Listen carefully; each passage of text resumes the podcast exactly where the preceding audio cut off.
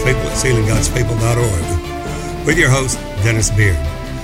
We've been talking about the sealing, the new thing that God is doing and preparing those for the work of the ministry.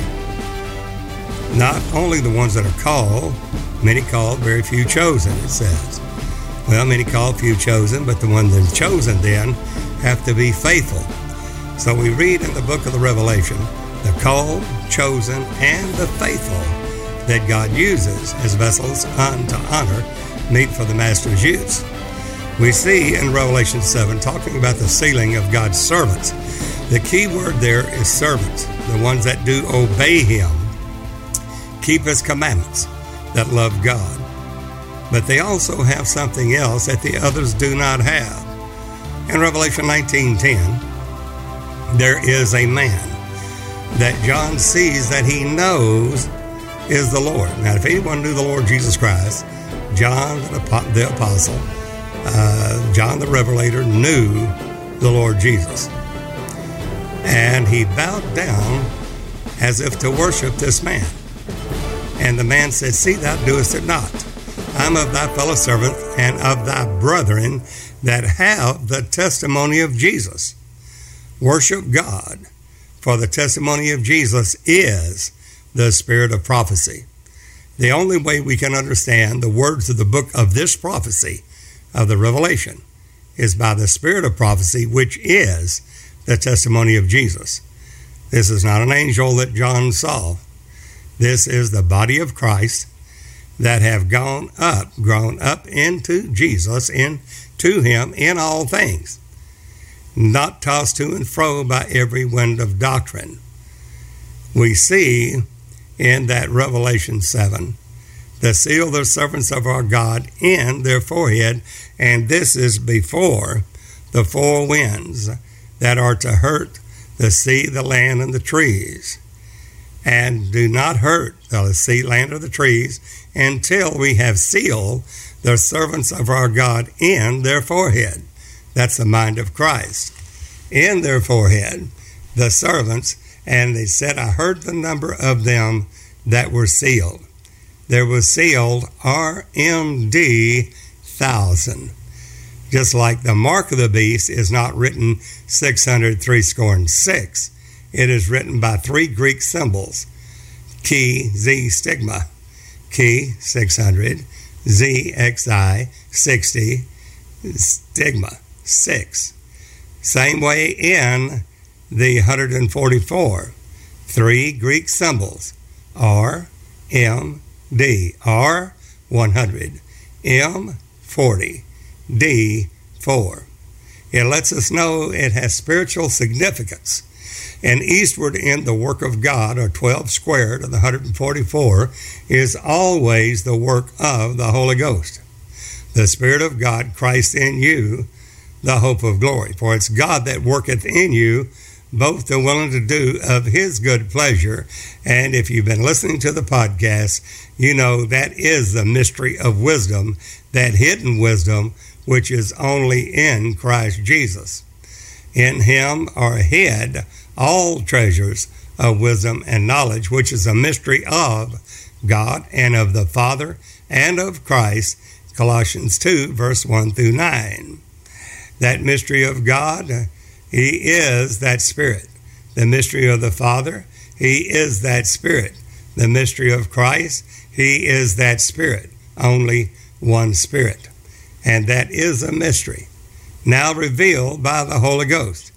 Jesus said, "You've seen me, you've seen the Father." He says in John 8:13-27, they're asking about the two witnesses. Why two witnesses? And Jesus, whenever they came and said, "Jesus, you bear record of yourself. Your record is not true." Jesus said, "Though I bear record of myself, my record is true, because I'm not alone.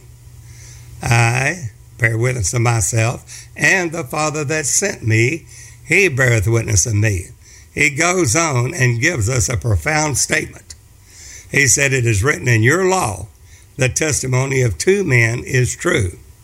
I'm one that beareth witness of myself," that is Jesus in the days of His flesh, His own body, which now we are that body of Christ, the body of the Christ. And the mystery concerning Christ and the church, that we are bone of his bone, flesh of his flesh. And that mystery is that we are the body of the Christ, as stated in Ephesians 5. There, he tells us the two witnesses. And why two witnesses? At the time of Rosh Hashanah, the Feast of Trumpets, or the head of the year, or the first of the new year, the first of the year, Rosh Hashanah, and the Feast of Trumpets. In Leviticus 23, we find that these are the feast of the Lord, not feast of the church, not feast of Israel, but in truth, feast of the Lord. And the feast of the Lord are moed, are divine appointments of God with man. And in these feasts, we've talked that there are 7 feasts, and the body of Christ should be and have already eaten the flesh of Jesus and drank his blood in the first 4 feasts. In obedience, there, which is the feast of Passover, in that first season, the feast of Passover being repentance, to repent. And we talked about that that's not salvation, but certainly a step in the 7 steps of salvation. There we have Feast of Passover. How do we get into it? Repentance. That's the death of Jesus. Then Feast of Unleavened Bread. Jesus was buried and with unleavened. Why? Because there was no sin in him. Romans 1:3, Jesus is declared to be the Son of God through the Spirit by the resurrection from the dead. That is unleavened bread. Buried with Jesus in baptism. That is by baptism through the circumcision made without hands, the circumcision of Christ. And the body of the sins are destroyed. The body of the sins of the flesh are destroyed by baptism. That's Romans 6, 1 through 4, Colossians 2, 10 through 12. Therefore, the first step is repentance, Feast of Passover. You've eaten the flesh of Jesus and drinking the blood of the Son of Man through that first Passover, that Feast of Passover, you repented. Now, you took part of that second feast, eating the flesh of Jesus, drinking that blood, and the Feast of Unleavened Bread. You were baptized in the name of Jesus Christ, according to Acts 2:38, which is the name of the Father, and of the Son, and of the Holy Ghost. That name that is above every name, invoking that name. As many as have been baptized into Christ have put on Christ. Now you've partaken of the second feast. Now the third feast is the Feast of First Fruits. You're raised up out of the watery grave. You're buried with Jesus in baptism. The body of the sins of the flesh are destroyed. You have believed in your heart. The heart in your human spirit has been circumcised. You are partaking of the first 3 feasts of the Lord. Now you go on to the 4th feast in the second season in the Feast of Weeks, literally counting 7 Shebas, 7 weeks, and on the morrow, that is 50 Pentecost, and then you were filled with the Holy Ghost. So born of the water and the Spirit, as we mentioned in the podcast, breaking it down, is Acts 2:38. Repent, there's your Feast of Passover, and be baptized, every one of you, in the name of Jesus Christ for the remission of your sins. That is buried with Jesus in baptism, therefore the remission of your sins, born of the water, and raised to that newness of life, the body of the sins of the flesh destroyed. That's 3 feasts, and then Feast of Weeks, and you shall receive the gift of the Holy Ghost. Well, that is born of the Spirit. Now, if you've done those 4 steps, you have eaten the flesh of the Son of Man and drank his blood in the first 4 feasts of the Lord. Now, where are we now in the body of Christ? We are well into the Feast of Trumpets, the ministry voice of Jesus. For the work of the ministry, he gave some apostles, some prophets, some evangelists, some pastors and teachers for the perfecting of the saints. for the work of the ministry. That work is of Jesus' ministry, that in the last days this gospel of the kingdom shall be preached into all the world for a witness unto all nations, and then the end will come. He that overcometh to the end, or endureth unto the end, the same shall be saved. And we find that we must be overcomers in order to have that hidden manna, to have that white stone given to us, wherein is a new name for the new thing that God is doing right now in the earth to those that have an ear to hear what the Spirit is saying to the churches. Those overcomers are the only ones that are going, that we read about in Revelation 2 and Revelation 3, the second and third chapter, that have access to a deeper level of the Word of God, to have oil in their lamp. And we find in Revelation 7, these are servants of God. The servants of God are the only ones that are going to be sealed in the apocalyptic sealing in Revelation 7 for the work of the ministry. In Rosh Hashanah, the Feast of Trumpets, where we are now, in the Feast of Trumpets, the ministry voice of Jesus requires two witnesses. As Jesus said in John 8:13, it's written in your law. This is John 8:13 through 27. It is written in your law, the testimony of two men is true. Speaking to the Pharisees. I am one that beareth witness. So he says, testimony, there's that testimony. The testimony of two men is true. Then he goes to witness. I am one that beareth witness of myself. That's Jesus in the days of his flesh. Speaking of, now for us, the body of the Christ, that is the church. And my Father that sent me, he beareth witness of me. That is Christ in you, the hope of glory. For there's one body, one Spirit, one Lord, one faith, one baptism, one God, who's the Father of all, above all, and in us all. Christ is that Father of glory. He is that Holy Ghost. He is Christ in you, the hope of glory. Now that Christ in you is that witness in the last day, that the body of Christ is one witness, and the Spirit of God is the other witness, which is Christ in you, the hope of glory. Those are the two witnesses. But Rosh Hashanah had to be established because it went on the new moon. And whenever that seventh month of Tishri, 30 days from Elul, they would declare by two witnesses or more that the new moon was there. And it was established by those witnesses. So they waited until they had the witness of two or more that they had seen the new moon for Tishri there on the first day of the beginning of the year, or the head of the year, or the first of the year, or the blowing of trumpets, of shofar, in the new thing, the new year. We're talking about the new thing. We're not talking about revival. Let me make that very clear. There has been many, many revivals. But this is the new thing, a total radical change in the church that is coming, not a different dispensation, but a higher glory before the kingdom age and the dispensation of the kingdom, or the kingdom age, or the millennial reign of Jesus Christ.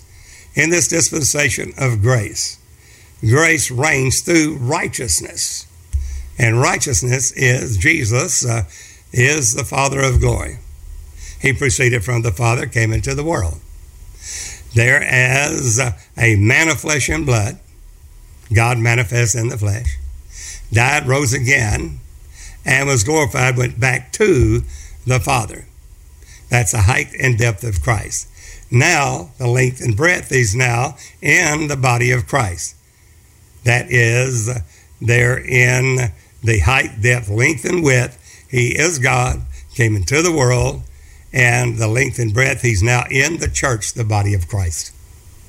When we see the work of Christ in the work of the ministry is a new thing, something that's never, ever been done before.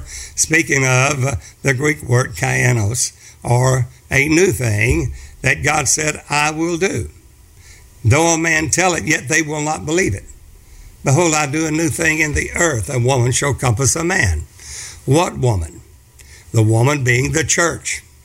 And he goes into detail about this woman bringing forth a man-child through the crying, travailing in pain to be delivered. The cry is essential. There in the Rosh Hashanah, we had, or that Feast of Trumpets, that new year, the beginning of that new year, the head of that year, this new thing that God is doing. Just as the Feast of Passover, Feast of Unleavened Bread, and Feast of First Fruits was literally fulfilled by Jesus in Matthew, Mark, Luke, and John, and showing the four faces of Jesus, the Lion of the tribe of Judah in Matthew, the perfect man in Mark, the suffering servant, the ox in Luke's gospel, and then the eagle in John. Then the next season would be that second season, or Feast of Weeks, that season of weeks, and we have the fourth feast of the Lord, Feast of Pentecost. Well, that happened in Acts, the second chapter. And when the day of Pentecost was fully come, it wasn't a second late or a second early, right exactly on time. In Leviticus 23, Feast of the Lord are shadows of things to come. And we're having those now showing us the signs, seasons, days, and years for those that have an ear to hear. We're now in and the Feast of Trumpets, the Rosh Hashanah. And the Rosh Hashanah requires two witnesses to be established for it to be sanctified in Israel. The shadow of that for us in the truth is the two witnesses there of Revelation 11 must come forth for the Rosh Hashanah, the Feast of Trumpets, the ministry voice of Jesus to be heard in the earth. Behold, the bridegroom cometh. It is a midnight cry. Behold, get ready for it. The bridegroom cometh. He's coming. That cry is now, God is seeking out those of a broken and contrite spirit to literally be used as vessels unto honor, meet for the master's use, in purging their conscience from dead works to serve the living God. We are in this ministry voice now, and God is preparing those in a greater depth of the word in glory who will receive for those things which are to come, which are the things of faith. Jesus said, it is written in your law, the testimony of two men is true. Those two witnesses are essential for Rosh Hashanah to be established and sanctified for that new year, the new thing, and the beginning of the new year. And the two witnesses there in Revelation 11 are given power. And they will prophesy for 42 months, 1,260 days, times and dividing the time, 3.5 years, fulfilling the week of Jesus. Jesus in Daniel 9:27, he was cut off after 62 weeks. And in the midst of the week, he caused the sacrifice and oblation to cease. He will confirm the covenant with many for 1 week. Many think that's just a league. That is an agreement made with the Arab nations, or the nations against Israel, and a false peace treaty. But we disagree. Now, it could happen, sure, but we take that in Daniel 9:27, and he shall confirm the covenant with many for 1 week. That is Jesus, the covenant to the people. And in the midst of the week, he causes the sacrifice and oblation to cease. Jesus, when he died, in the midst of that week, 3.5 years, he caused the sacrifice and oblation to cease in the law, fulfilling, take the ordinances of that law that were contrary to us, nailing it to his cross, thereby breaking down the middle wall of partition, and of the twain to God and all mankind, making one new man. Who is that man? The man Christ Jesus, the Lord, is that spirit. The first Adam was of the earth, earthy. The second Adam, there is the Lord from heaven. The first Adam was made a living soul. The second Adam was made a quickening spirit. He is that spirit. The Lord, that man, is that spirit being glorified with the Father's own self, John 17:5. And then let all the house of Israel know assuredly, that same Jesus whom you crucified, God hath made him both Lord, Jehovah God Almighty, and Christ, the Holy Ghost that is now being sent to us. What is the work of the ministry that we're called for? Well, it requires two witnesses in the Rosh Hashanah and the sanctification of that feast, which is the ministry voice of Jesus. It's a voice of a multitude, the voice of a host, the voice of the Almighty, literally declared in and through you, the body of Christ, for those that have an ear to hear. But it requires being an overcomer. Jesus, when he said, I am one that bear witness of myself, that was in the days of his flesh. That is the literal Jesus Christ that's come in the flesh is the church. Not has come in the flesh, is come in the flesh. Any spirit that confesses that Jesus Christ is come in the flesh, not has come, not past tense, but a present imperfect tense, that Jesus Christ, the Spirit of God, the Father of glory, is still coming in the flesh, the Father of all, above all, and in us all. That is that mystery of godliness, that God was manifest in the flesh, justified in the Spirit, and preached unto the Gentiles, seen of angels, believed on in the world, received up into glory. 1 Timothy 3:16. But now we are in Christ's stead. 2 Corinthians 5:17 through 19. God was in Christ, reconciling the world unto himself. Now we pray you in Christ's stead. Be you reconciled to God, because now we're ambassadors of Christ, and he has given us, the body of Christ, the word of reconciliation.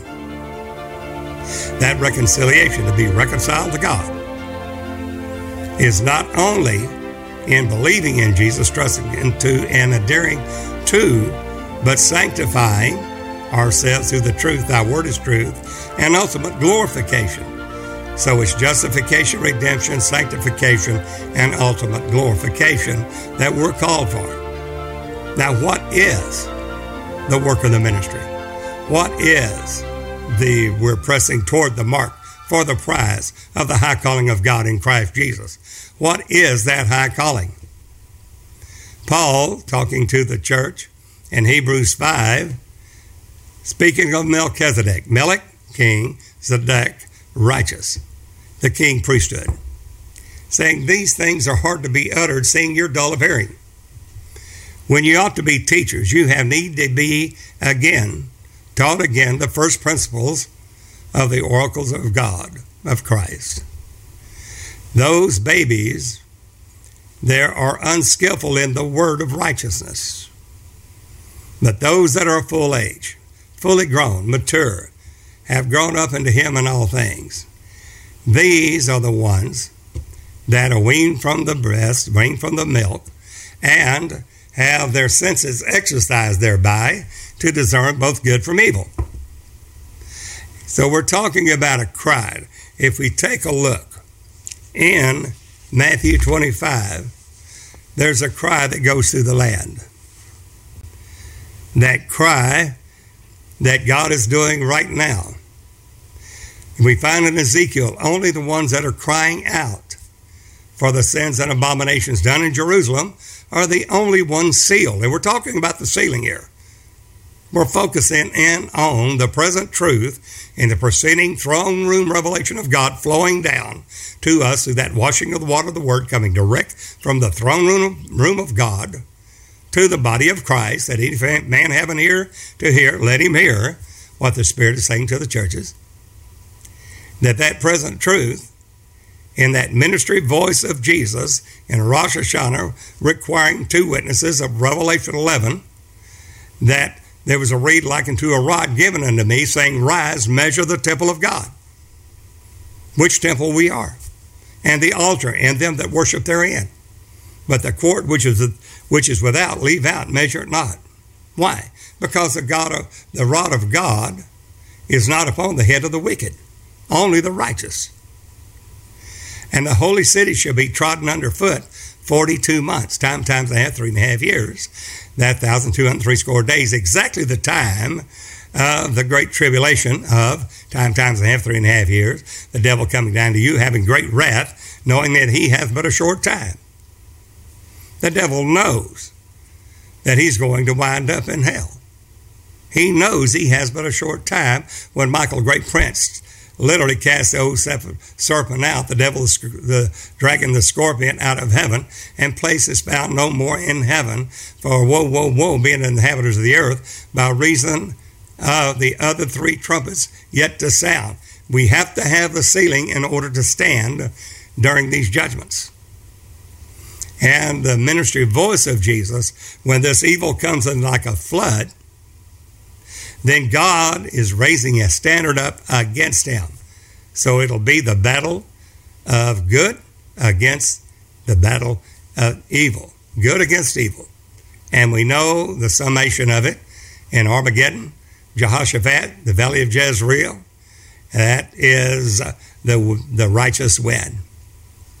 In this midnight cry, notice no man knows the hour of the day of the Son of Man's coming. But we're given to know the times and the seasons. And during this time and seasons, Jesus talks. He said, the kingdom of heaven is likened to. And he said, 10 virgins. Now the 10 virgins are all virgins. It's very important that we understand these are not worldly people. They are 10 virgins. The only difference is that some have not grown up into him in all things. They have oil for the lamp, but not enough. And the word is a lamp to my feet, the word of God. And they apply that blood. Where's the blood? The blood in the New Testament, given for you, Luke 22 says.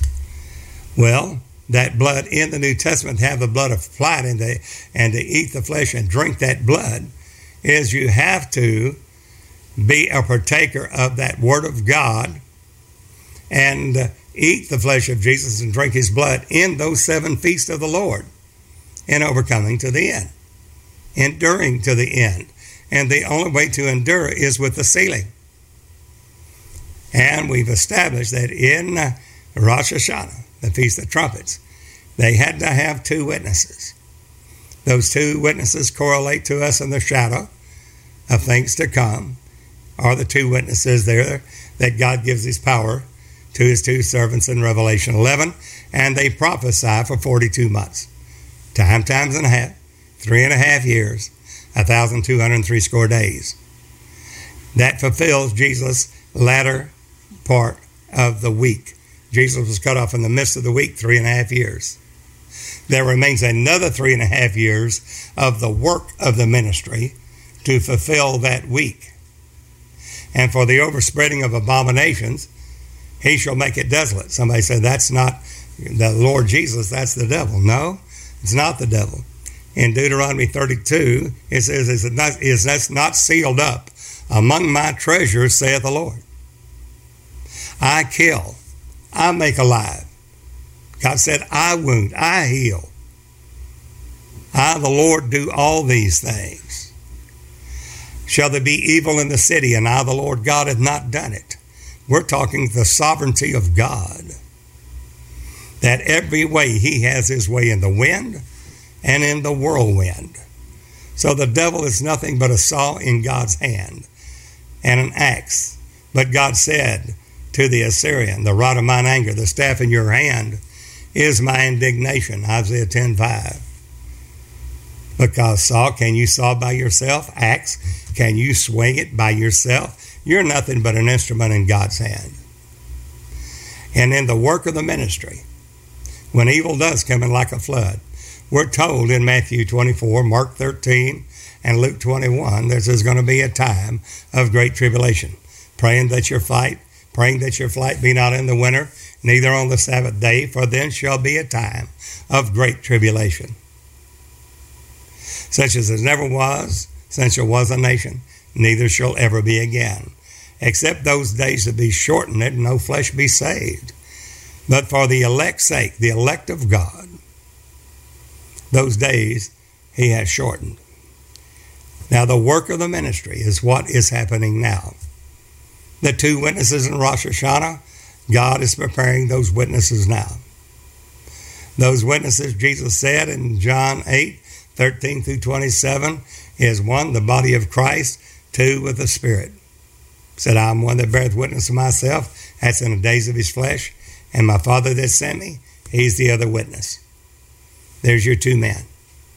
Well, there in this work of the ministry is not for everyone. It's for the ones that have enough oil in their lamp.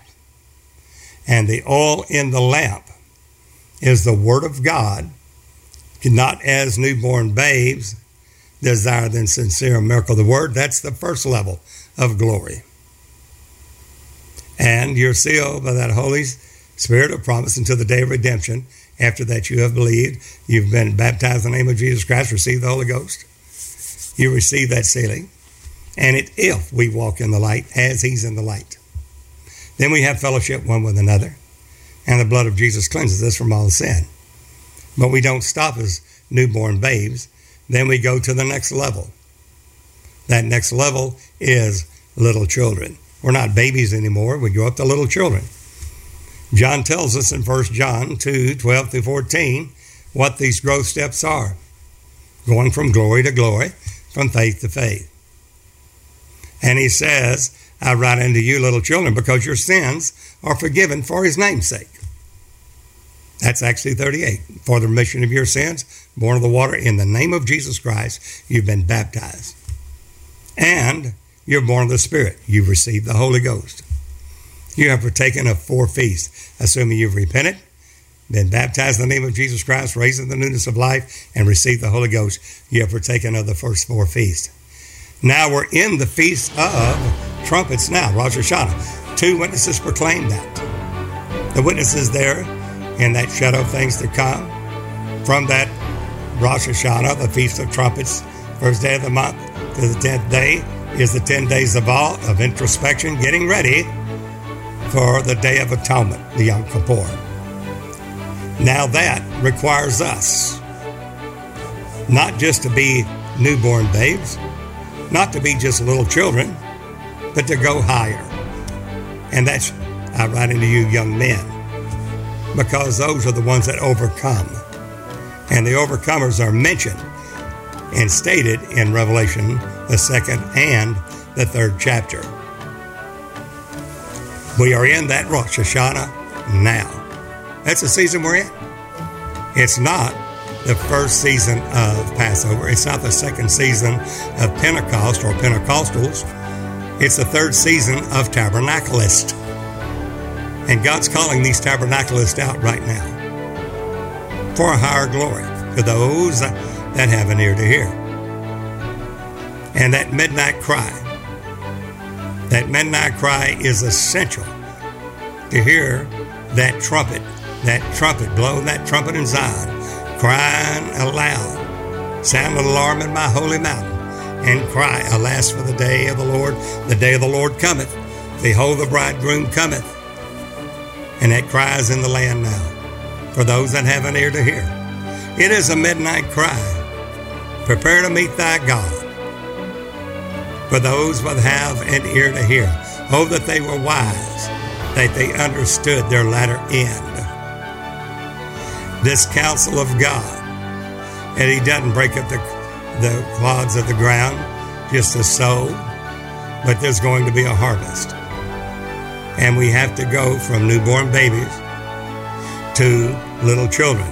The little children are the ones their sins are forgiven for his name's sake, and they know the Father. They've known the Father. They know that Jesus Christ is the Father of glory.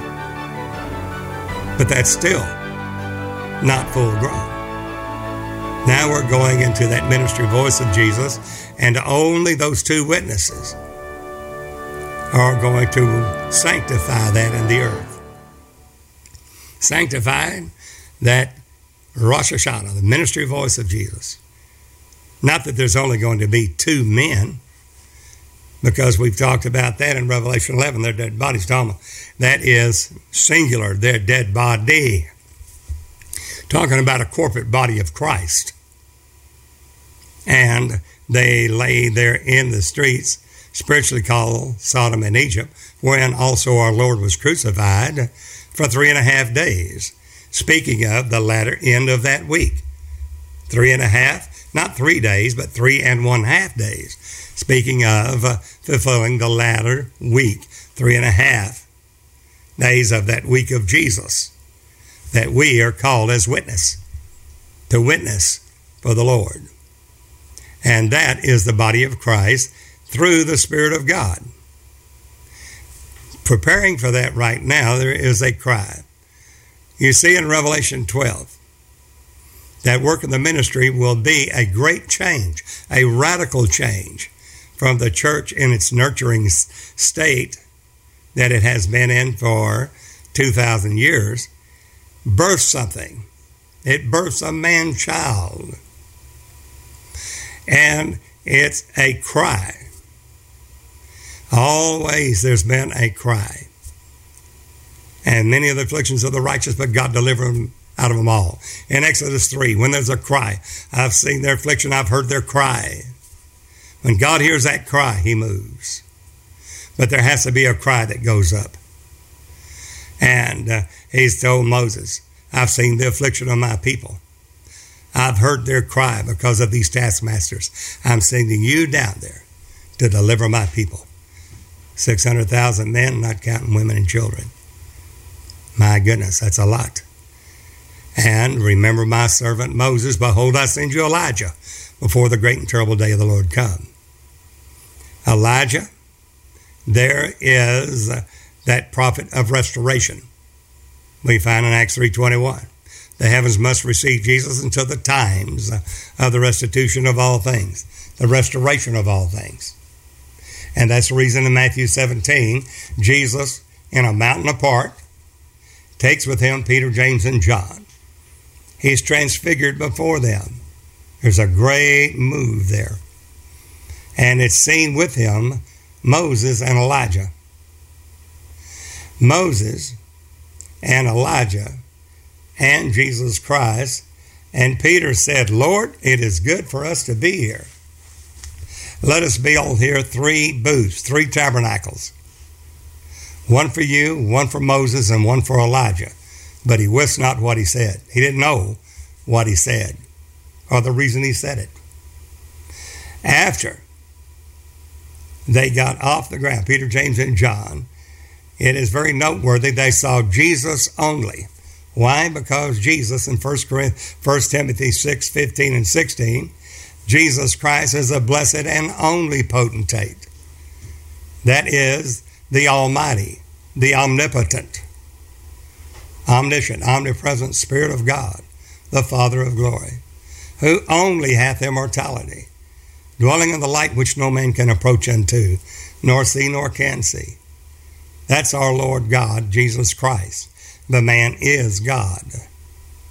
Christ is God, who took on a body of flesh as Christ, not Christ Jr., but Christ himself. And that doctrine of Christ, 1 John 2:22, who is a liar, but he that denieth that Jesus is the Christ. He is Antichrist. Why? Because he's denied both the Father, because Christ is the Father, and the Son. Why the Son? because Christ is that Father revealed in the days of his flesh. So Christ is all, literally all functions and titles of the Spirit. He's the Father, Word, Holy Ghost. He's the Lord Jehovah God Almighty. He's the Elohim. He's the El Shaddai. It's one Spirit. Now, with that said, we go to overcomers. The overcomers, there in Revelation 2 and Revelation 3, talks about they have to hear the word of the Lord. In every church, Ephesus, Smyrna, Pergamos, Thyatira, Sardius, Philadelphia, Laodicea, he says, "Thus saith the Lord, thus saith he that hath the seven stars in his right hand, thus saith he that was dead and alive forevermore, thus saith," and there's the word of the Lord, the voice of the Lord. He that heareth that voice of the Lord, there is necessary to overcome. The time is coming, and now is, when those that hear the voice of the Son of God shall live. So he's speaking to each one of the seven churches, which speaks of us, to us. If any man have an ear to hear, let him hear what the Spirit's saying to the churches. And we hear that, and it's then we obey these things in this book of this prophecy.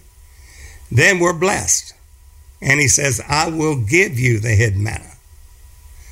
That was in that ark, not in the shewbread, not in the Pentecostal move, but in the tabernacleist move.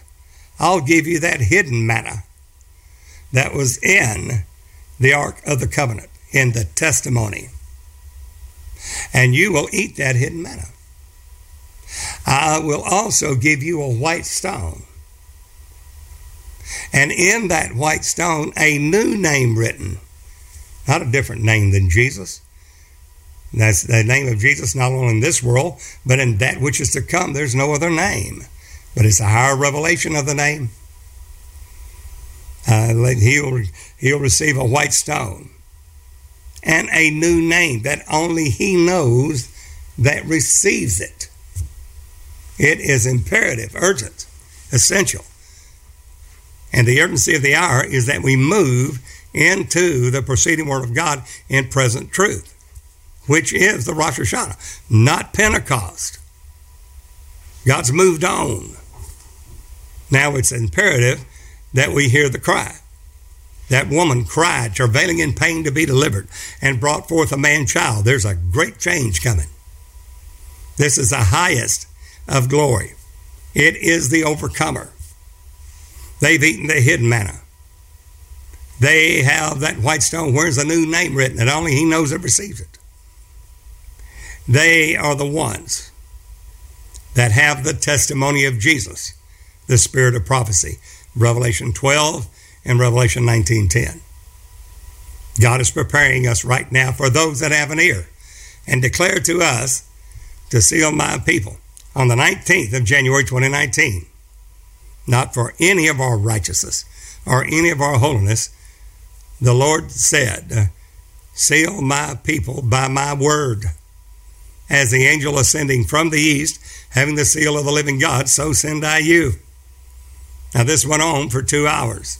There were other ministers around me.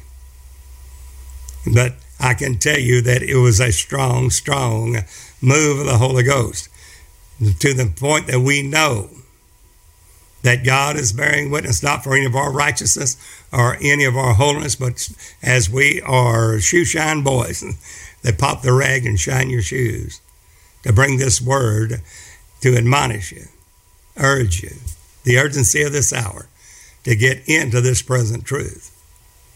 It takes a cry. Only the ones in Ezekiel 9, in that 9th chapter, there's 6 men with a destroying weapon and 1 man with a rider's inkhorn by his side, 7 men altogether. And God said, "Go through and set a mark." Upon who? Upon those that are crying out for the sins and abominations done in Jerusalem. And begin at my house. Begin at Jerusalem. Well, judgment begins at the house of God. That's the mystery of God's will from the foundation of the world, to gather all things together in one in Christ Jesus. In Deuteronomy 32, he says, "This is not sealed up among my treasures." Why? He said, "For the Lord will judge his people and repent himself of the evil of the tribulation." That evil there is wrath. Hebrew meaning trouble, tribulation. In the world, you will have tribulation. But be of good cheer, God said, "I've overcome the world." The Lord will judge his people and repent himself of the evil when he sees their powers gone. We've ceased from our own labors. We've entered to the rest of God. Hebrews 4, "Take heed lest a promise slip any of you." He said, "Seem to come short of entering into his rest." For if Jesus had given them rest, he would not have spoken of another day. Somebody said, "That's Joshua." Yes, it is. It's also Jesus. He said, "There is a rest. Time is coming, and now is.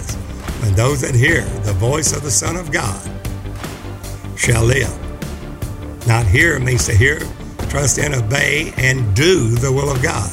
Those that do hunger and thirst after righteousness shall be filled. This is happening right now. So, how do you cry out for the sins and abominations done in Jerusalem? How do you know, "Lift up, spare not, show my people their sin"? It's only through the Word of God and walking in present truth that you can proclaim this truth to those that are lagging behind and saying there's a higher glory. We must obtain it. We have to press toward that mark for the prize of the high calling of God in Christ Jesus. As many as be perfect, be thus minded. We have to have that mind. And if you be any otherwise minded, Paul said, "God will reveal this even unto you." So that midnight cry is there. And it's necessary, crying out for the sins and abominations, for that sealing, which is a tab, not an aloft.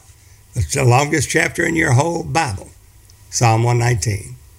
It's the aloft through the Tav. It's the ABCDary. And under each letter is 8 verses under each letter. And why? Because 8's the number of new beginning. Why? Because that's the new thing. That is Jesus Christ. And God said, "I'll do a new thing." The new thing is now. But how, you drunkards, and cry, "Wake thou that sleepest," and howl, cry out, saying, why? Because the new wine is cut off from you. Why? Because we are, with the cares of this world, deceitfulness of riches, pleasures of this life, have choked the word. It has become unfruitful. And the body of Christ is being shaken. We see here in Matthew 25, there is a cry. We're going to find there's 10 virgins. All of them are virgins. All of these are believers. They are not only born again, newborn babes, but their sins have been forgiven for his name's sake, and they've known the Father. But they have to get more oil in the lamp in order to overcome to the end. And that's where that midnight cry is now saying, "Prepare, because God is coming, that bridegroom cometh," and we've got to go out to meet him. And when we do, we have to have enough oil in the lamp, and the word is a lamp to my feet. It's oil in that lamp. That cry goes out. There's 5 wise, 5 foolish. 10's the responsibility of man. 5's the grace. 5 wise, whenever they heard. Now notice how it says this. At midnight. It's midnight now. It is a behold. Here it comes. Prepare yourselves.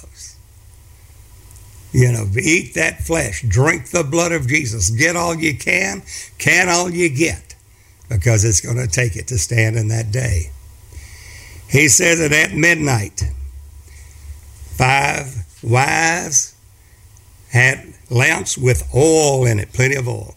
The foolish had lamps, but not enough oil. They were all virgins. That's the key. They had been in present truth. They were Pentecostals. But they were not going on to tabernacleist, because God's going to call them into the tabernacle, into his dwelling, into the season of tabernacles. And these will be called tabernacleists, not Pentecostals. And they go out. Now notice, the bridegroom tarried. They all slumbered and slept. And God said, awake thou that sleepest. Awake you drunkards and howl. Cry, for that new wine's cut off from you. We're talking the new wine, the new thing, not revival. We're talking about the new thing that God is going to do. A radical change in glory from what we know as revival unto the new thing. So radical a change. And if you tune into the podcast, we will go into specifics about this radical change and why it is so radical. Things that have never been done through the body of Christ. And he said, greater things than these shall you do, because I go to my Father. Glorified back to where he was before. He took his glory off, set it aside, made himself of no reputation, come into the world. Died, buried, rose again, glorified, went back, glorified with the Father's own self, sat down with the Father in his throne, Revelation 3:21. Now he said, now I send that to you. Now you are the light of the world. Now I'm going to be glorified in and through you. Not that it's your glory, it's not your kingdom, but I'm going to be glorified through you, that kingdom of God through you, Christ in you. You're not Christ, but Christ is in you. Just as Paul said, I was crucified with Christ, nevertheless I live, yet not I, but Christ liveth in me. And the life I now live, I live by the faith of the Son of God who loved me and gave himself for me. Who gave you the faith? God has dealt to every man the measure of faith. So it's not of you or your works that any man can boast. It's all in Christ, by Christ, and through Christ alone. The works were finished from the foundation of the world. What? To the praise of his glory. What? To be the obtaining of the glory of God through the church, in the church. As we mentioned in an earlier podcast in 1 Corinthians, the 2nd chapter, 6 through 9. Now when you see the midnight cry is here. The bridegroom is tarrying, and we have been dealt goods. Some of us have more than others. To whom much is given, much is required. One will have 5 talents, another one 2 talents. But don't take that 1 talent and slumber and think, well, you know, I'm saved, sanctified, I'm on the way to heaven. I just bury the talent, forget it. I don't do anything for the kingdom of God. I don't pray and fast and give for the kingdom of God. And I bury that talent. He called it a wicked and slothful servant. If you're slothful, he calls you wicked. And you take that which he has and give it to another. Whatever you have, you lose. With God, it's all or nothing. Gather or scatter, for or against, but serve God or do not. It's just that simple. Here, at midnight cry, notice that it says in verse 6, Matthew 25, verse 6, it said they slumbered and slept, but then all of a sudden there was a cry in the land. That cry is now. It's the 2 witnesses of the Rosh Hashanah. It's the 2 witnesses of Revelation 11. It's the 2 witnesses that God is preparing for the work of the ministry, for those that have an ear to hear. It is the cry of the overcomer, not of babies, not of little children, but overcomers, young men, not full grown yet, but young men. 1 John 2, 12 through 14. He said that at midnight there was a cry made. We are the ones doing that cry. You and the body of Christ should be crying out for the sins of abominations done in the church, in Jerusalem, the mother of us all. Why? Because the hour is now. This is not Pentecost. This is a total different season. Radical change, glory, far, far greater in glory. This is the charity realm and your feast of charity. That you've added to your faith virtue, knowledge, temperance, patience, godliness, a God life, and then godliness, brotherly kindness, charity. Charity is doing the will of God. It's the love of God and keeping His commandments based in doing His will, based in believing and doing His word. Charity is not just love. Somebody says, well, I love God. Well, why do you call me Lord, Lord, and do not the things I tell you? You draw close to me with your mouth, but your heart's far away from me. It's the cares of this world, deceitfulness of riches, lovers of pleasures more than lovers of God, deceitful, heady, high-minded, truce-makers. That's what you find throughout all the world. In other words, do it to others before they do it unto you. Well, God's not what is going to make it in this work of the ministry that God is calling us for now. That midnight cry, there was a cry made. It's happening right now. What are you? The minister we have here at DBM, there and our ministers that are with us are crying out for the sins and abominations done. We can see. What are we saying? Come out of her, be you separated. Come out of confusion. Grow up in Him in all things. And when that which is perfect is come, and everything that knowledge we have in part will be done away with, then we will know even as we're known of God at charity realm. And without charity, though we give our body to be burned, understand all mysteries, speak with the tongue of men and of angels, it profits us nothing. Nothing but a tinkling brass and a sounding cymbal. So we're at this point, there's a cry made. It's in the midnight hour. We're in that midnight hour right now. We are to get oil for that lamp. That oil is the truth of the word. How do you become an overcomer? How do you know you can be an overcomer? Not a newborn babe. You've grown up from that. Now you're little children. Well, little children, your sins are forgiven for His name's sake, and you've known the Father. You know that Jesus is the Father. You're still not an overcomer yet.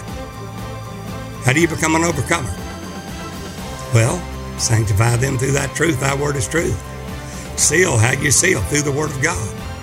Through obedience to the word. Whosoever you yield your members as servants to obey, him are the servants to whom you obey, whether of sin unto death or of obedience unto righteousness, which yields the peaceable fruits of holiness, without which no man shall see the Lord.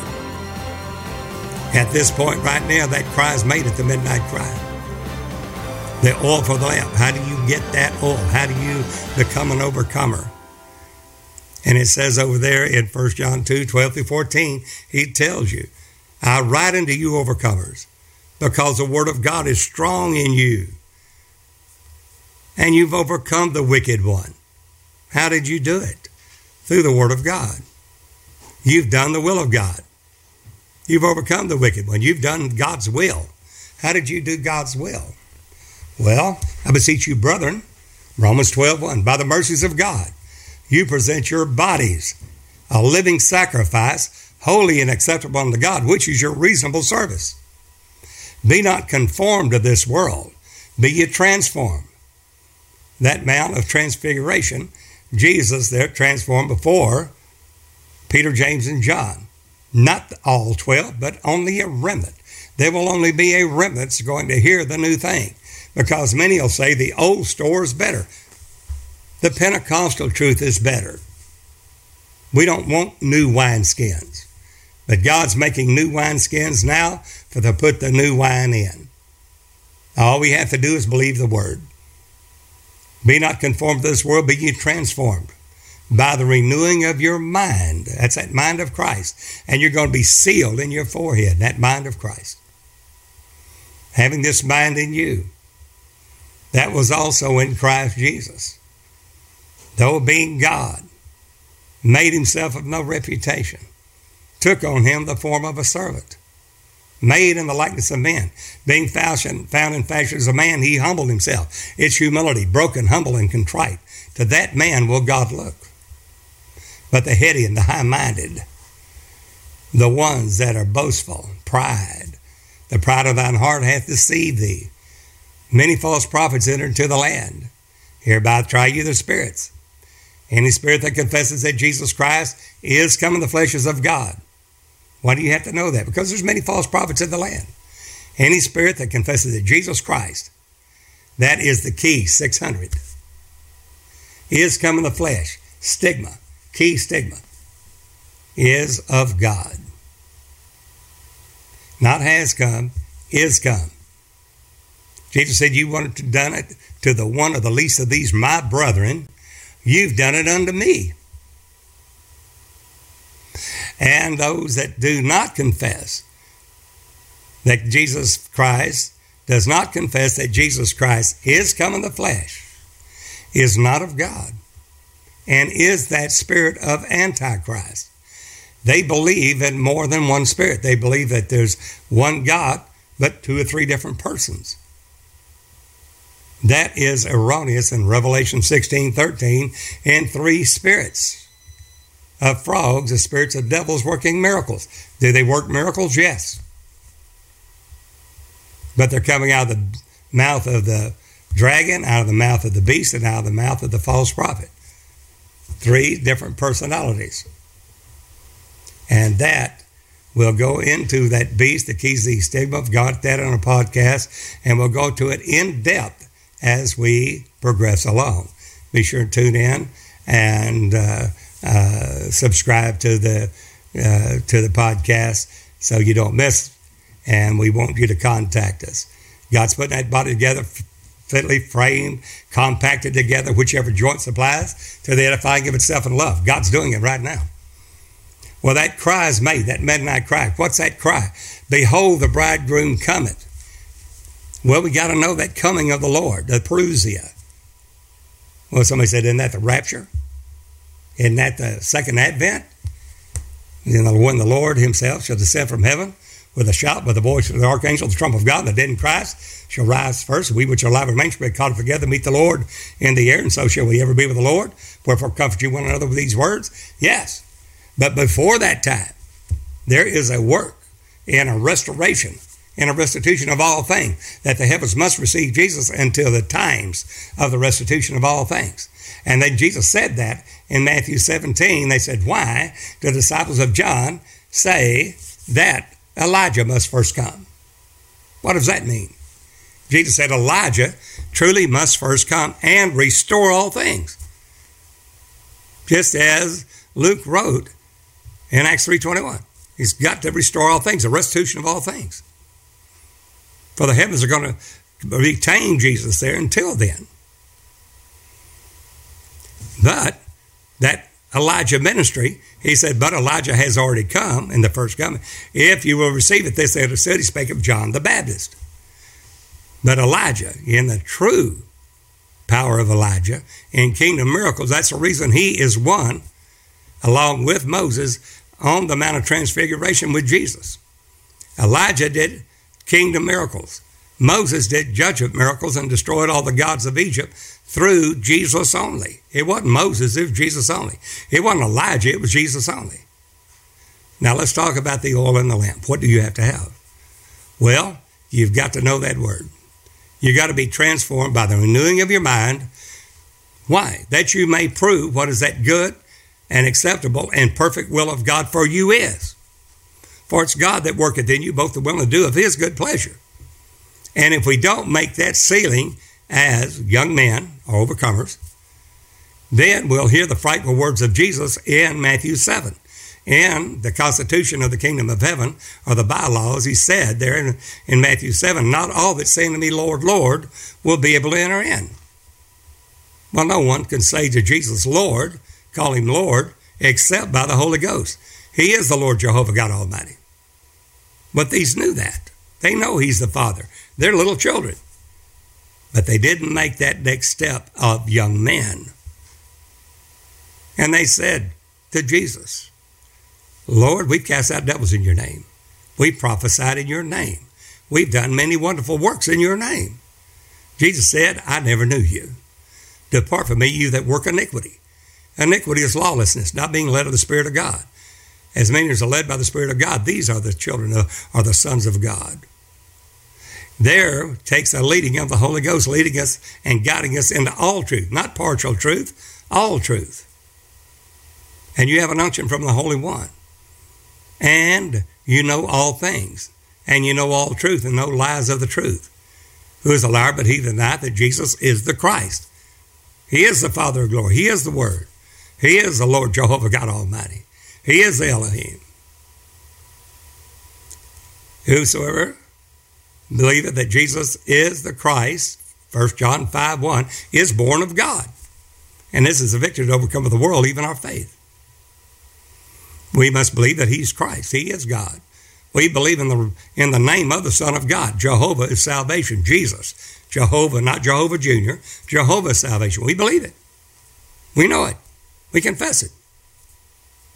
We believe in our heart. How? Because the heart was circumcised by baptism in the name of Jesus Christ, the body, the sins of the flesh cut off from the Spirit, and the heart in the Spirit. Romans 2, 28, 29. Romans 6, 1 through 4. Colossians 2, verse 10 through 12. Well, what is this cry now? That's a cry.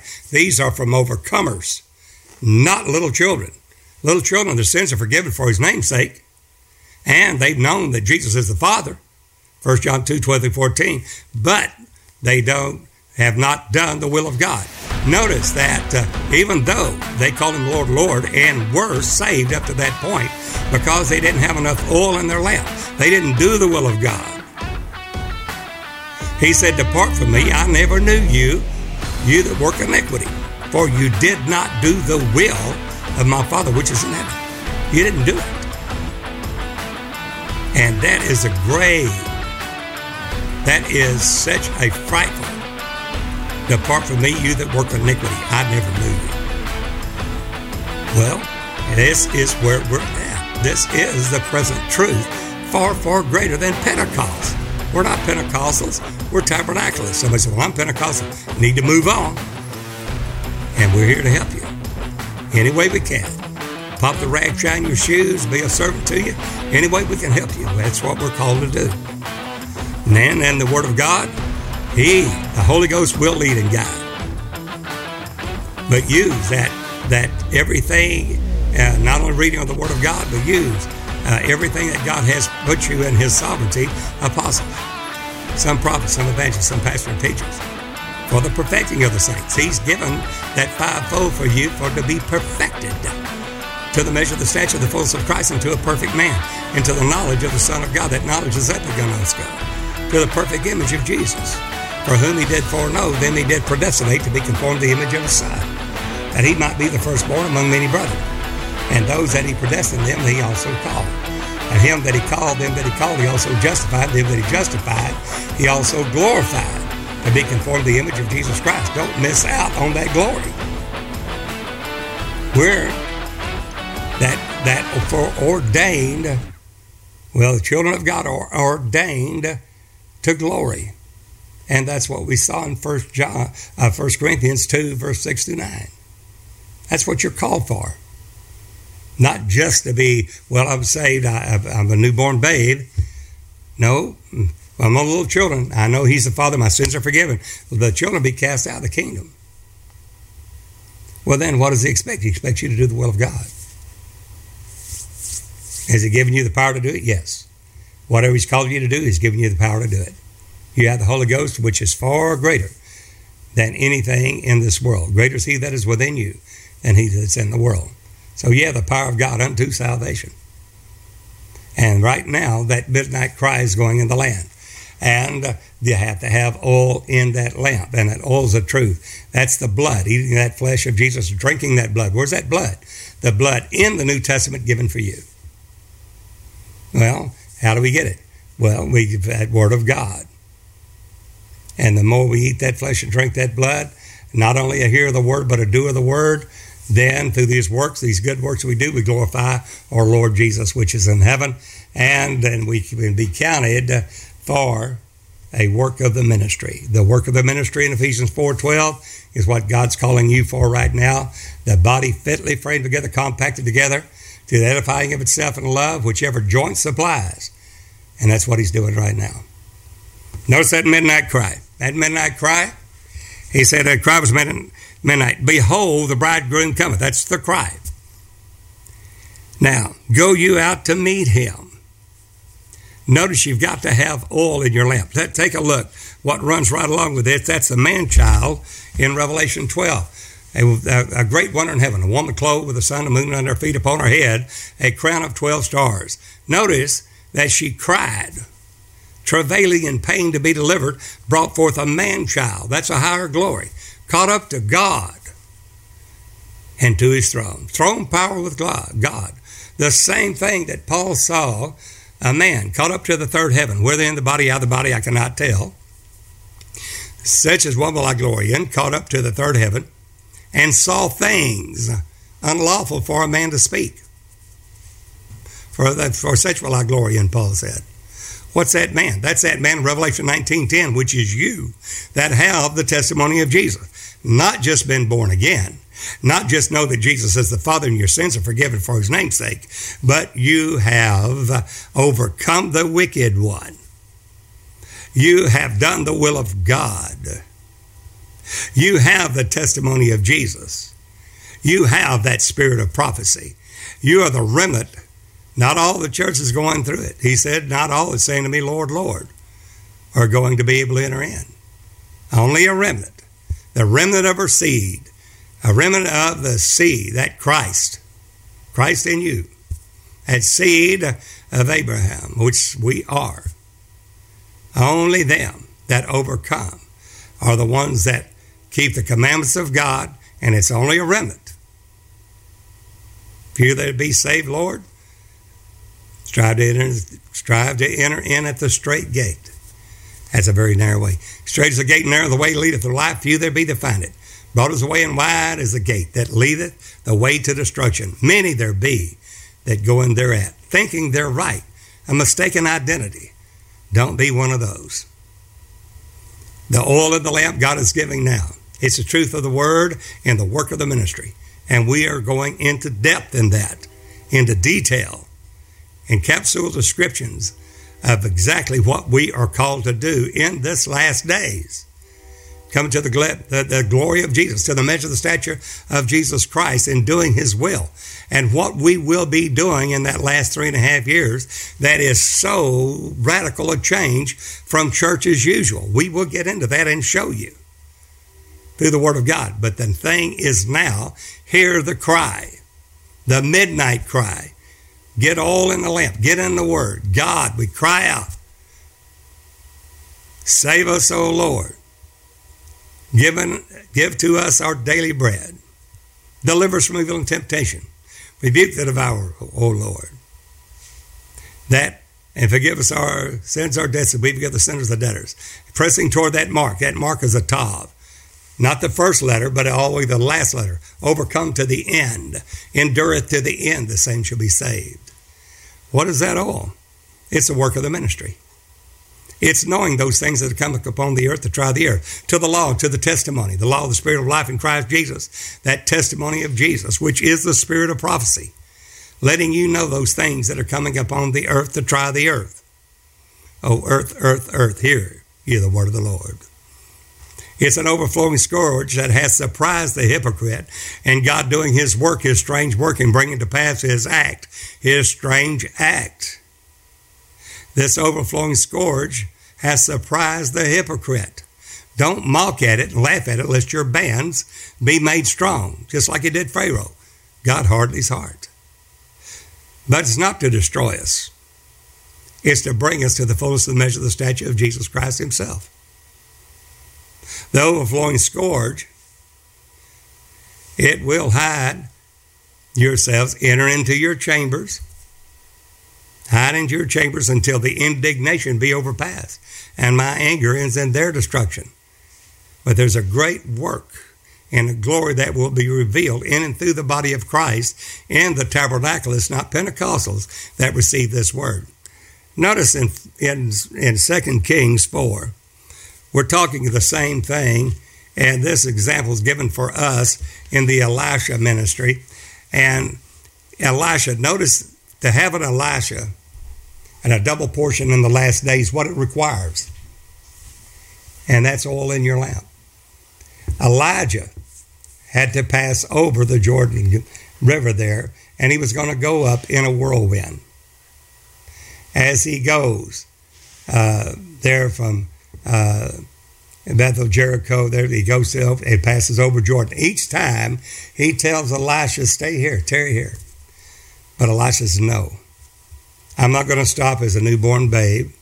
I'm not going to stop as little children. I'm going all the way with you, Elijah, all the way. I've taken the yoke of oxen. I've burned all 12. And I have nothing to come back to.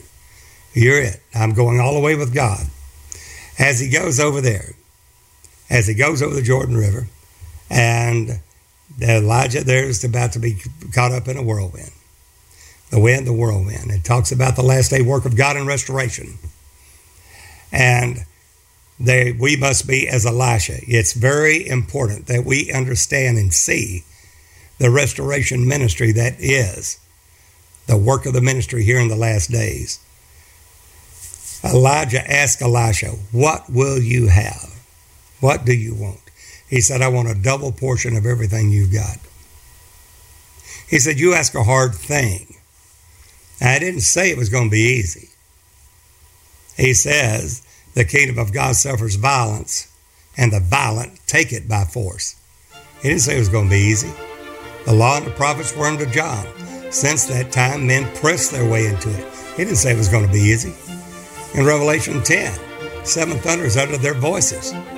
And John was about to write, said, write it not. Didn't say it was going to be easy. The angel had a book in his hand, the little book, the Biblia Regia.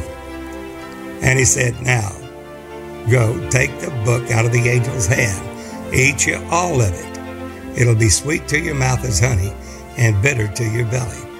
That's the bitter herbs and the sufferings for the cause of Christ. Not only called to believe on Jesus, but also to suffer for his name's sake.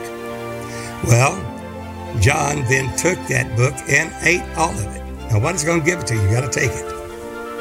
And that tells us that we have to get it through the Word of God. He ate all of it. And when he did, it was sweet to his mouth as honey and bitter to his belly. Notice that he said to John, John, you must again prophesy, preach, before many nations, kindreds, tongues, and kings. It's not John. It's not going to raise John from the dead and have him preach. That's you, the body of Christ, and they're showing to his servants things, which must shortly come to pass, and signified it by his angel unto John, to show unto us servants there in the last day work of the ministry. That is the Rosh Hashanah. That is the two witnesses. That is the ministry voice of Jesus. That is the sanctification of the Feast of Trumpets. And we're in that timetable of God now. Who has an ear to hear, let him hear. Here's a widow. Now, whenever the whirlwind came and took Elijah up, before that, Elisha said, I want a double portion of everything you got. He said, you ask a hard thing.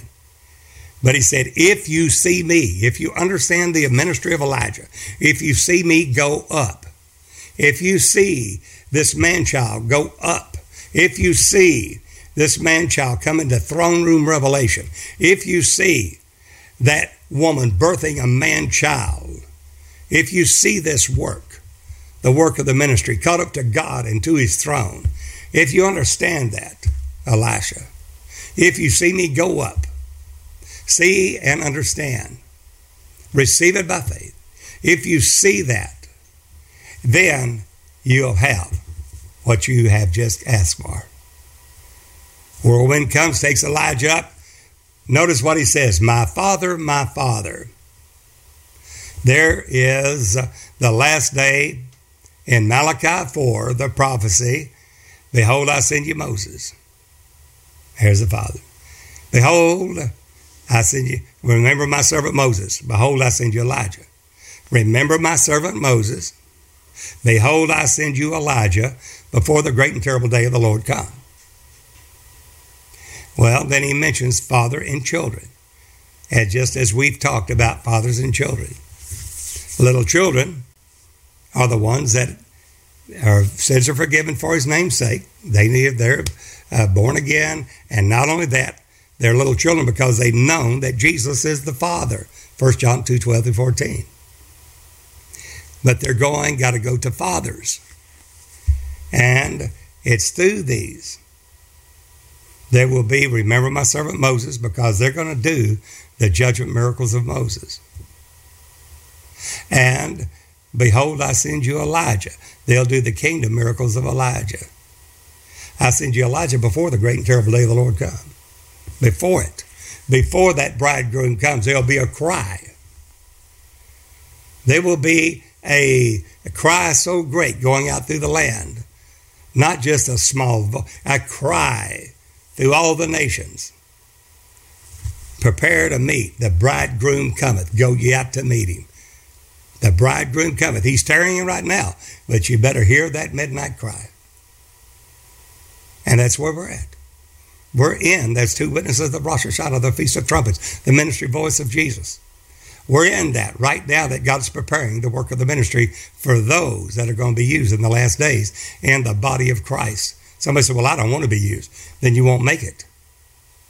You go hide that talent, you slumber, and he said, I'm going to take that talent you've got away because you slumbered. You didn't press on toward the mark for the prize. Now I'm going to take that talent away from you and give it to him that hath 10 talents. And he said, Lord, he has 10 talents. He said, to him that hath shall be given, he'll have the more. But him that hath not shall be taken away, even that which he hath. You can't sit and straddle the fence. You've got to go all the way or you're going to lose it all. And that's for all of us.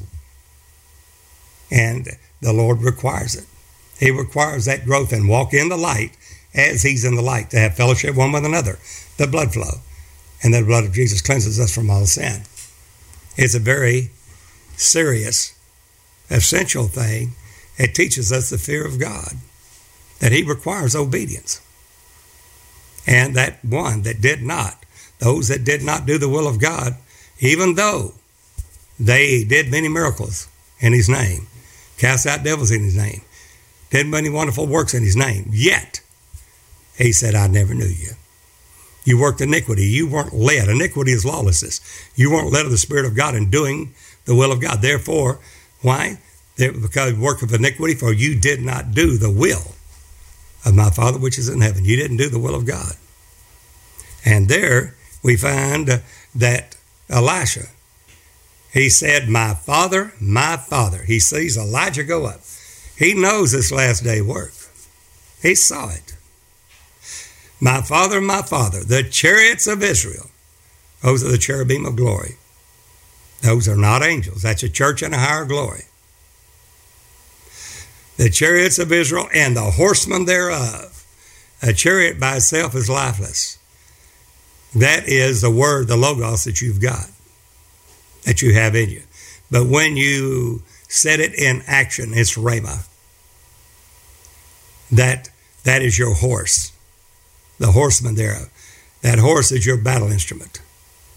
Without that horse and you acting on the word of God, everything you have in your chariot just stays idle. Therefore, there's lightning, the effulgence of the revelation of the word, thunders. That is understanding. Understanding that revelation. And then there is voices. The voice. The time is coming, and now is, when those that hear the voice of the Son of God shall live. The 7 thunders under their voice is. What? That's that last day, the 7s, the consummation of all things, the perfection of all things, the completion of all things. John was about to write. He said, you're not going to give them that easy. They've got to read the book. You've got to read a book, John, and they're going to get that revelation of Jesus Christ that I gave to my servants. I sent and signified it by my angel to you. You're giving it to them. And blessed are those that hear and do the words of the book of this prophecy. And to do that, we must have that spirit of prophecy, the testimony of Jesus. When Elisha saw Elijah go up, he knew that work. He knew that work of restoration. He knew that work that Elijah must first come and restore all things. He saw the chariots of Israel. He saw my Father, my Father. He saw thy children. He saw my Father, my Father. Those are the ones that's reaching father status. Not babies, not little children, not young men, but fathers. I have written to you, fathers, because you've known him that's from the beginning. You know the work of God, the word of God is strong in you, but now you have come as not just an overcomer, but fathers, and literally are the sons of oil that through empty out of themselves the golden oil to the bowl that feeds the churches, the seven-branch church, the bowls of the church, Zechariah 4. We'll get into that later. What we're saying now is hear that cry. Know the cry is there. Understand there's more for you. It's not just Pentecostal and that's it. Looking for another revival. There's not revival. There's a new thing coming, far greater than revival, a radical change from revival that only those that know the voice of God will be used in it and will be pleasing to God by faith. The others will fall away. That's a hard thing, but it's the truth. Elisha, therefore, understands what's happening. And he sees my father, the church of Israel, and the horsemen thereof. He knows that Elijah ministry, he's seen it. And you will have a double portion. Body of Christ will in the last days. Meant for us. Look at 2 Kings 4. Verse 1, there was a certain woman. It says certain. That's Palmoni. And this saint said unto that certain saint, how long shall it be the end of these wonders until the sanctuary be cleansed? That certain saint is Palmoni or Palmoni, the wonderful numberer, the revealer of secrets. Anytime you see certain in the word of God. And it was a certain man. Jesus is speaking of a depth that will be revealed in and through the body of Christ in the last days, and to take heed to it, because it speaks of that Palmoni, the wonderful numberer, how to count it up, how to reckon it. For, you can call it eschatology, last day events, but for the kingdom's sake, for the kingdom of God. And there was a certain woman of the wives of the sons of the prophets. Sons of the prophets were the ones, you know, that came to Elisha and said, we want to go look for Elijah. Maybe he's on one of the mountaintops or whatever. And Elisha saying, thy servant, this is one of the wives now, thy servant, my husband, is dead. And thou knowest that thy servant did fear the Lord. And the creditor is come to take unto him my two sons to be bondmen. They were going to literally take them in bondage because of a debt, a creditor. They could not pay that bill.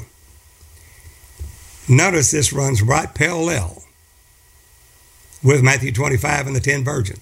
5 wise, 5 foolish. All are virgins. All of them are born again. The only difference is they don't go on to perfection. They don't go on to that next ceiling. They don't go on to have enough oil in their lamp for that bridegroom, the Son of Man. The Son of Man's the kingdom office. Son of God's redemption office, that's Jesus. Son of Man's the kingdom office, that's Jesus. But Jesus is the head, you the body of Christ. It includes you. And that glory will be revealed in and through you, the body of Christ. And she said, thine handmaid hath not anything in this house. All I've got is a pot of oil. Now remember, you got to have oil in your lamp. And all she's got is a pot of oil. But then he's going to go into, right after that, he's given the Mount Olivet discourse of what will happen. The sign of Jesus is coming, of the end of the age, the end of the world. The end of the world came for Abraham to come out of the land of Ur of the Chaldees. It happened again with Egypt, the Egyptians, Israel spoiling the Egyptians and coming out into the promised land. Each time it was a new thing. Many are the afflictions of the righteous, but God delivered them out of them all. And that cry, the righteous cry, and the ears of the Lord are open to their cry. And the more we cry unto God, not just a prayer, but a cry out to God, a literal moving in our spirit in a travail, sincere crying out, and an urgency that we've got to have God. We got to have the Lord Jesus move in our life. Then we'll get somewhere. The prayer of a righteous man availeth much. All she had was a pot of oil. That's all she had. But notice what Elisha says to her. Go, borrow thee vessels abroad of all thy neighbors, even empty vessels, borrow not a few. This gospel is to everyone. A gospel to the poor, the ones that don't have, and seeking God. They're empty vessels, but they could be vessels meet for the master's use. All they have to have is this oil. But watch out what happens. And when thou art come in, thou shalt shut the door, borrow not a few, shut the door upon you and upon thy sons, and shalt pour out into all those vessels, and thou shalt set aside that which is full.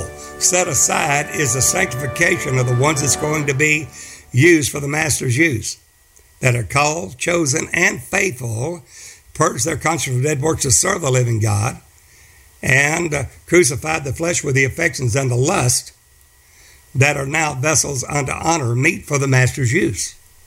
They have oil in their lamp, not just partial oil, full. It's imperative that we know the present truth for this hour in the flowing word of God from the throne. And that is not Pentecost. It's a total new thing. So she went from him, shut the door upon her and her sons. She brought the vessels. Who brought the vessels to her, and she poured out. She's pouring out the oil. And it came to pass when the vessels were full, that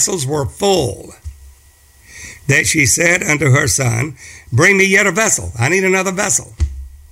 Gospels unto all the world for a witness unto all. But they said, there's not another one.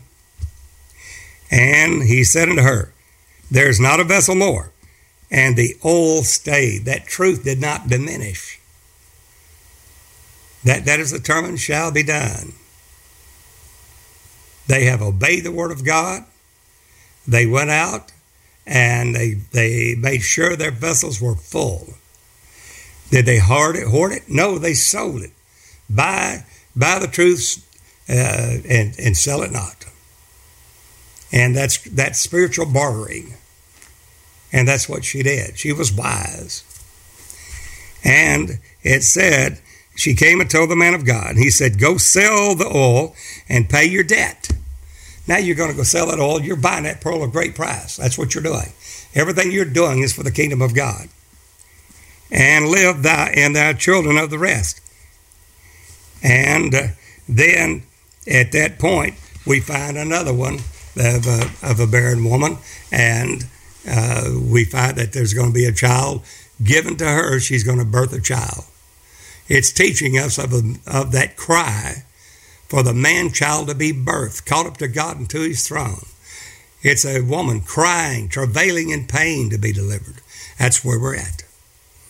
And those that have an ear to hear are going to be used greater than any Pentecostal move in the past. This is not just a former rain. This is a Hebrews 5 Melchizedek. This is the king priesthood ministry that Paul was trying to bring to the church there at Hebrews 5. Hard to be other-seeing, you're dull of hearing. We have to go on to perfection, Hebrews 6:1. Then it says, now, leaving the first principles of the oracles of Christ, let us go on to perfection. Because those are the ones that's going to be used. They're not Pentecostals, they're tabernacleists. It's a higher glory. They're the two witnesses of Rosh Hashanah.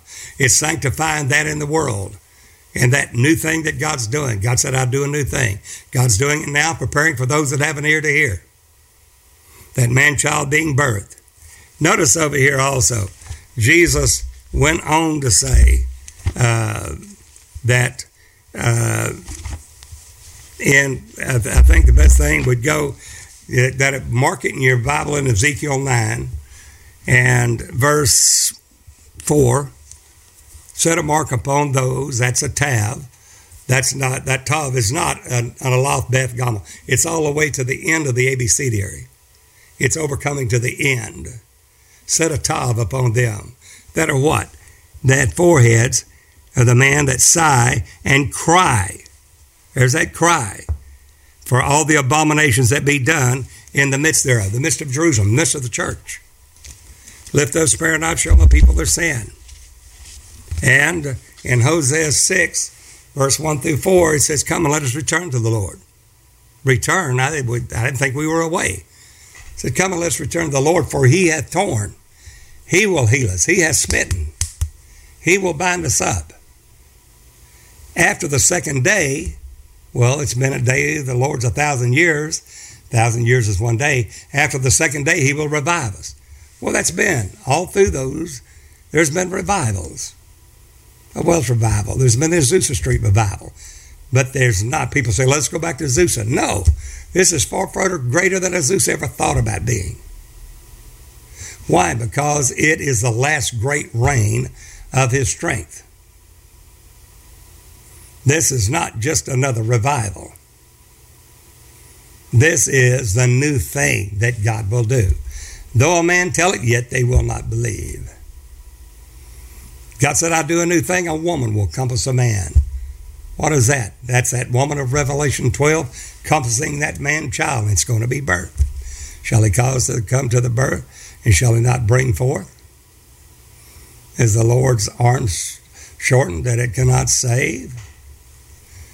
There the Lord is going, that is determined will be done. That man child is there. And in Hosea 6, verse 1 through 4 tells us where we're at. So let's return to the Lord. He's torn, he'll heal us. He's smitten, he'll bind us up. After that second day, he will revive us. We've had revival all through that second day, 2,000 years. Then he said, but in the third day, we're in the third day now, 2020. Christ was born 3 B.C. Then we're actually 2023. We're well into the third day. He said, and in that third day, I'm going to do something. I'm going to raise you up. And you're going to live in my sight. We're going to be known and know him even as we're known of him. When that which is perfect has come. A higher level of glory. We're not talking Pentecostal here. We're talking tabernacleist. We're talking that man-child caught up to God to his throne. We're talking, and at that time he said, I'm going to raise you up in that third day, which we're in now. I'm going to raise you up and you will live in my sight. If we follow on to know the Lord, his going forth is prepared as the morning. He'll come to us as the rain. They came to us in the former rain, Acts the 2nd chapter, when the day of Pentecost was fully come. That was a Pentecostal rain. This is not. This is a Rosh Hashanah. This is a Feast of Trumpets, the ministry voice of Jesus, reign of the Holy Ghost, the last great reign of his strength. And Zechariah 10:1, ask ye of the Lord reign in the time of the latter rain, not the former rain of Acts, not Azusa Street. For the path of the justice as a shining light shineth more and more unto the perfect day. There's more glory coming than what we had back there at the turn of the century and in 1900s and the early 1900s and the Azusa Street revival with Seymour. And wonderful. But this is far, far greater. And the 50s revivals, far, far, far greater than that for those that have an ear to hear. But you have to have the oil in your lamp to achieve it. You have to have that mind and to be literally sealed in your forehead as an overcomer. Otherwise, it will not make that sealing. Sealing the servants of God in their forehead. And the servants are the only ones that's going to be sealed. There in Hosea 6, he said, if we follow him to know the Lord, his going forth is prepared as the morning. He will come to us, Perusia. He will come to us as the rain. Former, Acts the 2nd chapter, and latter rain. What we're in now, Revelation. Sheba, sevens. The seven thunders uttered their voices, seven. Seven seals, seven trumpets, seven vials, seven angels, seven churches, seven all the way through the book of sevens. The feast of sevens. The feast of Sheba. The feast of ingathering, feast of tabernacles, the feast of all feasts, the feast of prophecy, the words of the book of this prophecy, the feast of all feasts, the feast of charity. And here we are. And I'll Rain caused to come down the rain, the former and the latter rain, in the first month. This is in the 21st day of the seventh month in Haggai, the feast prophet, the festive prophet, on the 21st day of the seventh month, Haggai 2. And this is the signet, the sign, Zerubbabel. You are my signet, you're my sign. This is not by might nor by power, but by my spirit, saith the Lord of hosts to Zerubbabel. What's what he sees? The two olive branches, two olive trees, which are the two sons of oil. And we'll talk about the two sons of oil, the two olive trees, the two candlesticks of Revelation 11, and that cry going out. Then the work of the ministry that will be revealed in and through the body of Christ. So don't miss out. Be there with us. You'll see that in Matthew 25, it's the servants of God. And he said they're the servants. He talks about the first one. He talks about there. Notice he said he called his servants. And why we say servants? Because in Revelation 7, he's going to seal the servants of our God in their foreheads. Not on, but in. Not in the right hand there. That's only for the Antichrist. There's three Greek symbols given for the mark of the beast, the number of the man, the number of the beast. It is a KZ stigma, and it's in the forehead or in their right hand. Not so with the Christian. That has gone on, not only as newborn babes or little children, but as overcomers, coming to fathers, knowing him that's from the beginning. And it says, see the servants of our God in their forehead, not in the right hand, because the work is the ministry. Work of the ministry is God through you, not you. And it says there, it says the servants of God, he called to him his own servants. This man travels into a far country. That man, of course, Jesus Christ. Deliver to us his goods. That is the word of wisdom, word of knowledge, faith.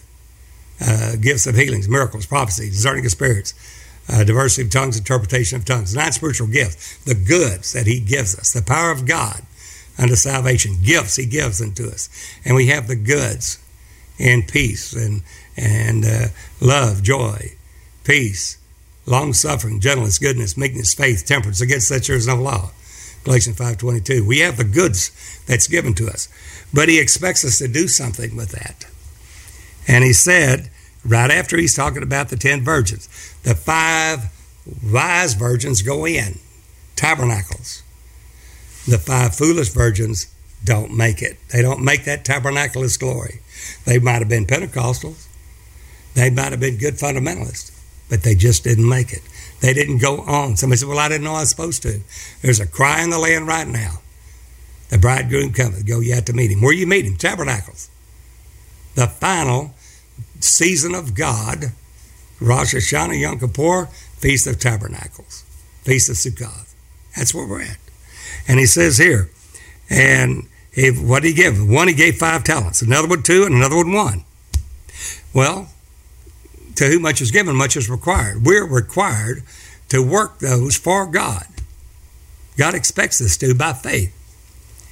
To every man according to his several ability, and every man minister according to the ability that God giveth. We realize that. And straightway took his journey. Now at that time, then he that had received the 5 talents went out and traded with the same and made them other 5 talents. Just like the woman increasing her oil. And the vessels were full. Sell that you have, pay your debt. Live of the rest. Well, he got 5 other talents. And likewise, he that received 2 talents gathered another 2. But he that received 1, and this is where most of the church is, thinking, well, I'm saved.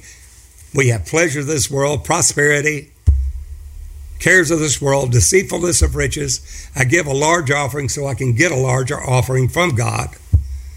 And we've been duped, lied to. In a prosperity, somebody said, well, God wishes be above all things, we mayeth prosper and be in health, even as our soul prospers. 3 John 2, yes, even as your soul prospers, but always be rich toward God, not rich toward yourself. Because in that night, that midnight cry, what happens? In that midnight cry, the man had the grounds of a rich man brought forth plentifully. And he said, what shall I do? I have much goods. I know what I'll do. I'll pull down my barns and build greater. Then I'd say, soul, eat, drink, take thine ease. Be at ease in Zion. Woe be unto them that are at ease in Zion. Stir yourself up. Get action, mobile. Give to the work of God. Give to the ones that's in the truth. You want to give to a Pentecostal? You'll have a Pentecostal reward. Give to that in truth, and you'll be blessed. You give to a prophet, you have a prophet's reward. Give an apostle, have an apostle's reward. But you have to give to the truth. Now, the preceding word of God. And at that point, that rich man said, I have much good stored up for many years. So, eat, drink, be merry, take thine ease. Thou hast much goods. There's these goods stored up. I have these goods given to me, but I have these goods stored up for many years. And it said that night, there was a midnight cry, that at night, that judgment there, the night is far past, the day is at hand. But that midnight cry, there that night, a voice from heaven said, thou fool, this night thy soul shall be required of thee. Then whose shall those things be? So is he that is rich toward self and not rich toward God. Take those goods he's given you. Multiply it out there. Your treasures in heaven, where moth and rust does not corrupt and thieves do not break through and steal. For where your treasure is, there's your heart also. Make sure that it's rich toward God, not rich toward self. That's during the midnight cry, that night. And whenever that said, thy fool, thy soul will be required of thee. This is simply admonishing. Let us go on to tabernacles. Tabernacleists, not Pentecostals, tabernacleists. Let's press toward the mark for the prize, as I call on God in Christ Jesus. Don't be duped by some prosperity gospel. Many of error thinketh that gain is godliness. From such turn away. It says here, they then a long time, the Lord of those servants come, and he reckons with them. And he that received 5 talents came and brought other 5 talents. Said, Lord, here's the 5 talents you give, but I have another 5 talents. He that winneth souls is wise. You give of the ministry here. We win souls, which we're doing. We're baptizing sometimes 100, 200 souls at one time in the name of Jesus Christ and a Jesus-only doctrine of Christ. Well, you give. Somebody said, well, I didn't go with you. Yeah, but we divide those that stay back and those that go to warfare, divide equally alike. So every soul we reach, you reach. Isn't that wonderful? He that winneth souls is wise. And it says, and he that had received the 5 talents came and brought other 5 talents, saying, Lord, thou delivered to me 5 talents. I have gained beside them another 5 talents. Well, he's using that for the kingdom of God. Everything he said, he's zealous for the work of the kingdom, the work of the ministry. His Lord said unto him, well done, thou good and faithful servant. Those are one seal. The servants of God are sealed. The ones that are walking in present truth, meat for the master's use, those are the only ones sealed. Not little babies, not little children, but the ones that get the word of God strong in you, and you've overcome the wicked ones through the word. And knowing those things that have come upon the earth to try the earth. And he said, I'll make thee ruler over many things. Enter thou into the joy of the Lord. Also he that received 2 talents came and said, Lord, thou delivered me 2 talents. I've gained other talents, two other talents beside them. The Lord said unto him, well done, good and faithful servant. Thou hast been faithful over a few things. I'll make you rule over many things. Enter thou into the joy of the Lord. But he that received that 1 talent came and said, Lord, I know thee that thou art a hard man. And he said, you've reaping what you hadn't sown. And you've gathered where you have not strawed or planted. And I was afraid. Fear. Perfect love casteth out fear. Believe God. Somebody said, well, if I give that and I'm out of a limb, I don't know what I'm going to do. Believe God. Now, in all things, that consider the lilies, they toil not, neither their spin. Yet I say unto you, Solomon, in all his glory was not arrayed like one of these. How much more will he take care of you, O ye of little faith? He said it, he meant it. And at the end, he's going to take two wings of a great eagle to the woman. We're going to fly into the wilderness where we have a place prepared of God, where we're nourished from the face of the serpent. For a time, times, the dividing of a time, 3.5 years, 42 months, time, that 1,260 days, through that great tribulation, God's going to take care of us. Hallelujah unto God.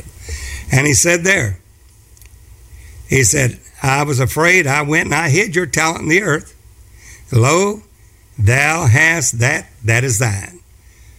Yeah, I didn't get anything else, but I gave you back what you gave me. His Lord answered and said unto him, thou wicked and slothful servant. Why is he wicked? Because he's slothful. He's not doing anything for God. And he said, thou knewest I reap where I sowed not, and I gather where I have not strawed or planted. Thou oughtest therefore to have put my money to the exchangers. So then at my coming I should have received mine own with usury. Take therefore the talent from him, and give it to him that hath 10 talents. For unto every one that hath shall be given, and he shall have abundance. But him that hath not shall be taken away, even that which you have. Somebody said, well, certainly he was saved, and cast the unprofitable servant into outer darkness. There shall be weeping and gnashing of teeth. Now, we want to take heed, lest a promise slip to any of us, that we should seem to come short of entering to his rest. We want to be pleasing to God, and only by faith can we do that. We're saved by grace through faith, and that faith requires works that accompany salvation. We'll know them by their fruit. And he says over there that this grace worketh. It reigns through righteousness. Without righteousness, there is no grace. In other words, we're honestly contended for that faith as once delivered to the saints, that following the leading of the Holy Ghost, for as many as are led of the Spirit of God are the sons of God. And the whole creation moaneth and groaneth in pain to be delivered into the glorious liberty of the children of God, the sons of God. And not only they, but we also, which have the first fruits of the Spirit, do groan within ourselves, waiting for the adoption, to wit, the redemption of our bodies, the manifestation of the sons of God. It's ahead. Before we get there, before that day of the Lord, there is a midnight cry. That cry is happening now. The cry of the two witnesses of Rosh Hashanah is happening right now. The ministry voice of Jesus is happening right now. Let us hear from you. Subscribe to the podcast. Let us work together. If you're a minister or if you'd like to hear more, you can join us here at DBM, Call to the Nations. Many ministers right now, India, Africa have over 1,000 ministers, Pakistan, really now it's going over Asia, Europe, America, quite a bit in America, Canada as well, South America, Central America. It's all over that you're listening and you're responding. We want to hear from you. Well, sealinggodspeople.org. Go to the podcast, Sealing God's People. You'll see there's a great work coming. It is not revival. It is the new thing. Don't miss out. Friend, we have our gift offer this month, gift offer 1001, which is 8 DVDs in the Jesus Only Doctrine of Christ, which is essential for sealing, going from babies to little children, that to overcomers, and then final fathers, having their father's name written in their foreheads. I think you'll find it a blessing to you. 8 DVDs, well over 2 hours teaching on each DVD on the revelation of Jesus Christ. Now you can get this right to me, Dennis Beard, at Post Office Box 2906, Longview, Texas, zip code that's 75606. That's Dennis Beard, Post Office Box 2906, Longview, Texas, zip code 75606. Or visit our website, DennisBeard.org or SealingGodsPeople.org. Request your copy, 8 DVDs, on the revelation of Jesus Christ, mention offer 1001. That's 1001. for your gift of $100 or more, and we'll get it right out to you. Again, that's the Revelation of Jesus Christ, 8 DVDs, over 2 hours teaching on each separate DVD of 8 DVDs, over 16 hours of teaching. Therefore, normally a gift of $160, you can have it, or gift offer for this month, gift offer 1001, request the Revelation of Jesus Christ for your gift of $100 or more right there at Post Office Box 2906, Longview, Texas, zip code 75606, or the website, DennisBeard.org, or SealingGodsPeople.org. I know it'll be a blessing to you. Until the next time, Brother Dennis Beard saying, behold the real Jesus.